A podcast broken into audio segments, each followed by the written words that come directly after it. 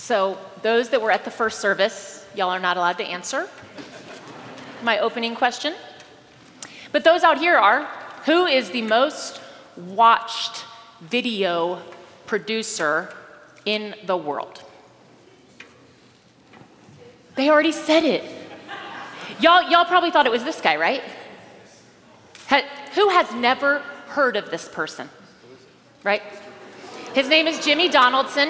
He is the most famous person watched anywhere on YouTube. More people watched him, spent time watching him in 2023 than any other person, and he's 25.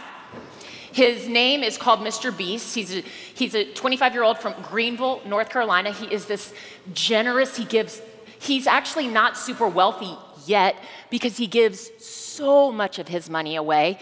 He became famous because he counted to 100,000 live, and people found that, sorry, some people found that entertaining. And that's one of the things that started. But what got me into him is that he takes products that are too good to be true and he tests them on you know camera and so he there was this product that was called ultra everdry have you ever heard of this stuff it's like on infomercials and it says that if you whatever you put it on anything it makes it not water resistant but straight up waterproof and so in the video he puts it on like a, a broadcloth shirt and then has someone dump purple liquid and it just bounces off. And then he does it with a tissue, like a Kleenex, and the water doesn't absorb. And, and he says, It's look, we're playing God. And, and it goes through this whole video. It's very fascinating. That stuff really does work. He takes an Alexa device and puts it, this stuff on it and then dumps it in water and it comes out and it works still. And then he says, Okay, the ultimate test. We're gonna see if I can walk on water. And so he takes flip flops and he puts this ultra dry stuff all over them. And I was a little bit disappointed because I thought he was going to actually try to walk on like a body of water. And instead, he just tries to walk on some puddles. And, and, and so then he, he, he goes down. And, and, and he's like, well, it did, you know, kind of like very flippant, like, well, it, didn't, it wasn't true. But when you think about the idea of Jesus walking on water, it's one of those iconic moments for Jesus. I mean, it's, it's less gruesome, violent, scary than, than the crucifixion, and, and, and more concrete than like the resurrection. And, but it, it's one of those moments where we're like, no one does that. It was so amazing. It was so miraculous. And I, so I think that Hollywood and the media have tried to pick up on that uh, almost in a, a light-hearted way. And, and so we've gotten it in, in movies, and, and it looks like this. This is um, the person who's portraying Jesus in the movie The Shack. And, and then here is Bruce Almighty. And, and there's something that, that's obviously very entertaining about this, but I want us to consider that when media has tried to portray Jesus walking on water, they've always gotten it wrong. And we're not going to do that today. So let us pray. Gracious and loving God, thank you for the presence of your Spirit that was certainly amplified and held by all of these fabulous students here. And my prayer is that everyone gathered would know that they do not walk alone, no matter how big those waves are coming up against their life. I pray this in Christ's name. Amen. So it is the afternoon, and Jesus has just finished one of his biggest miracles ever. He has just fed 5,000 people with a few loaves and a few fish, and he had to have been exhausted. Think about how exhausted you are after a dinner party. And so he tells his disciples, I want you to go ahead and get in a boat, and, and I will catch up with you on the other side.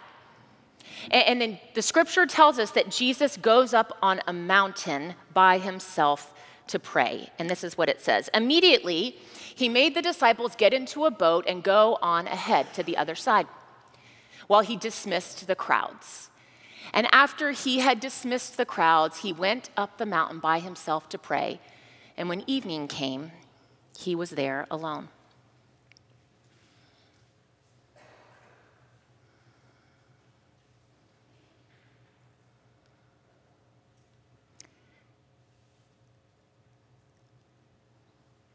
But by this time, the boat, battered by the waves, was far from the land, for the wind was against them, and early in the morning he came walking toward them on the sea. When it says a few miles away in the scripture, it's not like a, a, a small lake. You know, Lake Austin at its widest is a quarter mile. The, the Sea of Galilee is eight miles wide. You wouldn't have been able to see the other side. And as often can happen on a large body of water, in, in a matter of minutes, the weather becomes rough. And there are these rough gusts of wind that can easily change the course of the boat.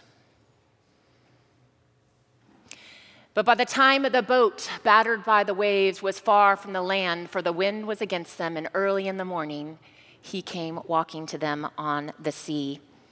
But when the disciples saw him walking on the sea, they were terrified, saying, It is a ghost! And they cried out in fear, but immediately Jesus spoke to them and said, Take heart, it is I. Do not be afraid.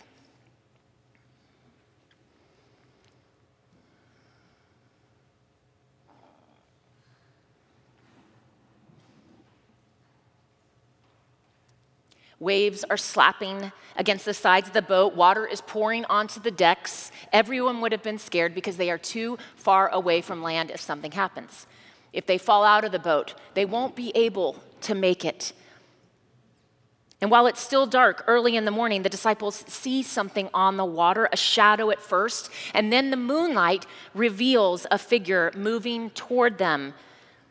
They begin to cry out in fear because they don't know what it is yet. Trying to gain some sense of grounding, they probably grabbed onto each other, held on to the sides of the ship for security.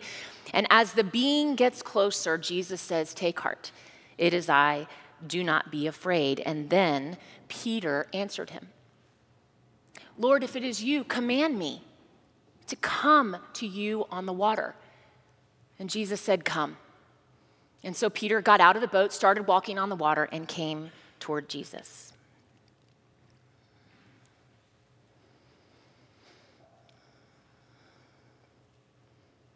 But when he noticed the strong wind, he became frightened and beginning to sink, he cried out, Lord, save me.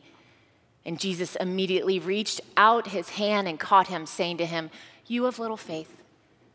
Why did you doubt?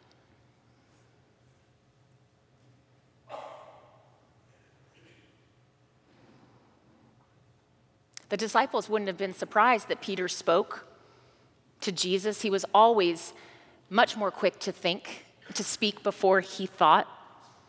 And so Peter shouts, Lord, if it's you, tell me to come out on the water. But then, when he saw the water and the waves, he feared. But when he and Jesus got into the boat, the wind ceased.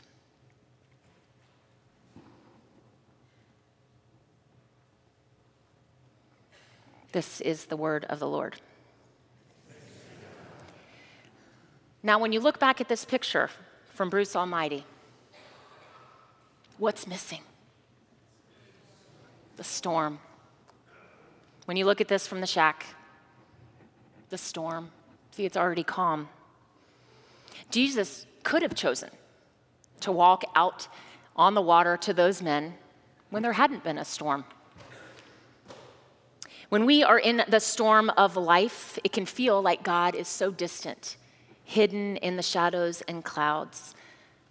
But believe me, when we are in the storm, that's when Jesus is walking towards us. He did it intentionally. He waited until they were in this scary place. Now, while it might be difficult to recognize Jesus in scary places, in places of despair and doubt and hopelessness, sometimes we, we might even think we see these ghosts that are, we're like, there's a hope. There's a future. There's a possibility that I will not feel like this anymore. All of a sudden, Jesus will make himself known and take heart. It is I, don't be afraid, we hear Jesus say. But then, just like this story, We feel Jesus in the storm through these unexpected moments uh, of peace and hope. We feel in this story through unexpected times where a friend or, or one of our family members reaches out and gives us this like feeling, this presence of Jesus. But what trips us up is that we come into the presence of Jesus and the storm doesn't die down. Did you notice that Peter was still in the storm when he walked out there? Just because he was with Jesus, and Jesus never promised us a storm free life, it's not exclusive. The storm does not calm down until they're safely on the boat. So courageous and impulsive is Peter that he, he's sure he sees that hope on the way and says, Command me to come to you, God. Tell me to come. And he begins to walk towards Jesus like, like we would. There's a glimmer. Oh, I feel it. I feel the hope and just want to be closer to you. And then we expect in that moment that Jesus will make the storm stop. Because that's how we know Jesus is present, right? That's how we know that Jesus has heard our prayer. And instead, Jesus meets us in the storm. And then all of a sudden, this wave of, of, of poor self esteem. And then another wave of a lack of confidence. And another wave of, I'm going nowhere in life. And we get scared. And we all know what this feeling is like. You know, you're in the midst of a, a really difficult time. And you're given this glimmer of hope. And then you're back to square one. Even then, though, did you notice Jesus doesn't condemn Peter? He doesn't go, oh, I'm gonna let you sink. Jesus reaches out his hand. He never lets us sink. I am still here. I am still here, Peter. I am still here. I am still here, all of us. And this is what I do not want us to miss. Even then, the storm still didn't stop even with the hand. He's touching Jesus' hands. He's literally getting saved. And by the way, Jesus is still on top of the water, and the storm is still going. Faith in Jesus can never be simplified into two things like I believe or I don't believe. I'm in joy or I'm in pain. God is present or God is absent. Those are not two sides of, of who God is. And if, if anybody has tried to make you feel that if you have doubt or if you are in pain, that that means you're absent of faith, that is a lie. And it is exemplified right here in Scripture.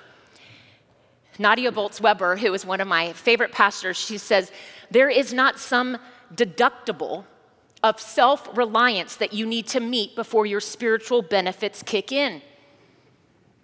You've got them. They're, they're at, you have them at your fingertips. You see, from Adam and Eve in the garden, think about this. You had God, tree of life and the serpent. All the way to the cross, the perfect child, the perfect God in human form, and then you had the sacrifice. We know, friends, you can never be easily placed into just one side of a coin. This is, this is the messiness and the beauty of faith. I want this story to be planted so deep within all of us. If you are in the midst of a storm right now, or the next time it happens, which could be this afternoon, God is there. Cloaked, probably, honestly, in shadows, in rain clouds, behind a, a, a big lightning strike. But believe this truth when we are in friends, when we are in a storm, Jesus walks towards it and says, I am here. I am here. And I might not make the storm die down just yet.